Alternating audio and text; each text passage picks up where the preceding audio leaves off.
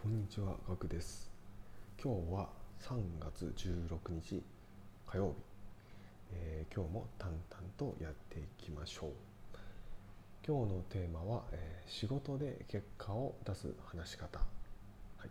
えーこちらについて、えーお話ししていきます。はい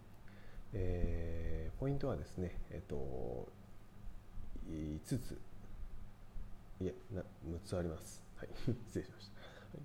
えー早速ご紹介していきます。はいえーまず1つ目ですね、えー相手を行動させる話し方をしましょう。はい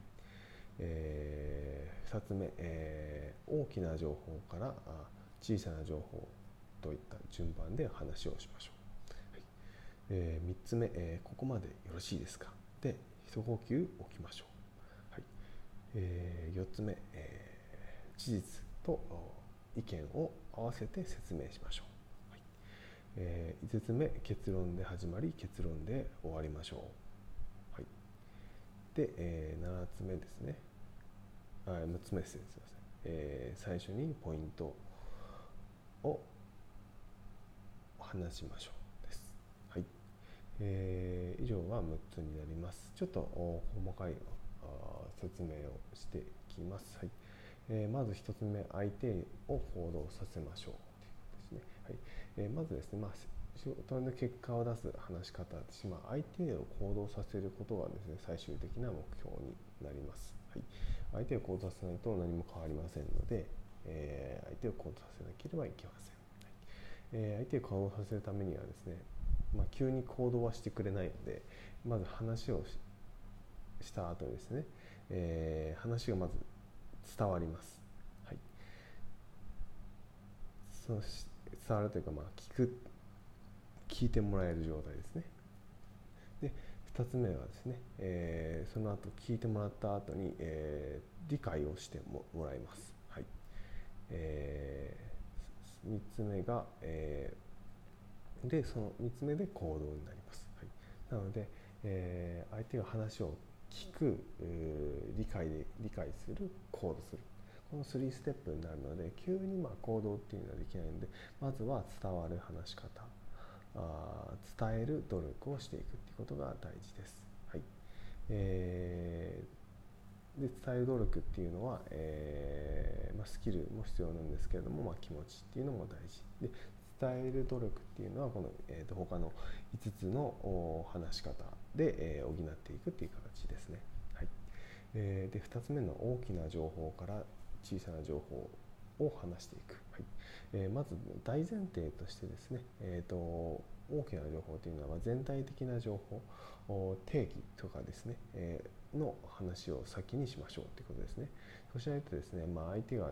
理解しにくくなってしまいます。急に小さい情報込み込み入った情報を話してしまうと、えーまあ社内のですね、え分かっている方に話すのはいいんですけれども大きな情報を全体の情報を話さないとですね、えー分からないって言われておしまいになってしまいますので、えー大きな情報から先に伝えるそして小さい情報に入っていく、はい、でそれはまあ相手に合わせて話していく。相手が聞きたいと思っている情報から話すと伝わりやすくなります、はい。えー続いて3つ目。ここまでよろしいですか？で一呼吸置く、まあ、これってまここまでよろしいですかって実際に言わなくてもいいんですけれども、えー相手にですね歩調を合わせる。うーんなんていうかな、えー、と聞き手に対してですね、えー聞く準備を整えせる。整わせるっていう感じですね、はい。まあ、自分のペースで話を結局説明なので進めることにはなるんですけども相手がついてこれているかっていうのを確認をするっ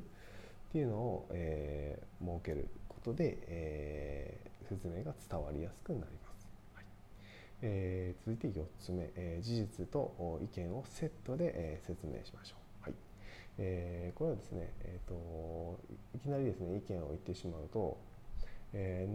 何の根拠があってそれを言ってるかっていうのが分からなくなってしまうので伝わりにくくなってしまいますので、えーまずはですね、えー事実のその出来事あったことを話します。そして2つ目がですねその出来事に基づいて自分はどういうふうに解釈をしたっていうのをお話します。そうするとですね、えー、筋道、えー、ロジックが通ってですね伝わりやすくなっていきます、はい。え、続いてですね、えー、5つ目ですね。結論で始まり結論で終わる、えー、1つの話にですね結論は1つだけにしましょう、えー、これはですね結論をですねついついですね、えーまあ、2つ3つとかですね、えー、そもそも、えー、と一つの話にですねあれやこれやとこう話をつけるとですね、まあ、まとまり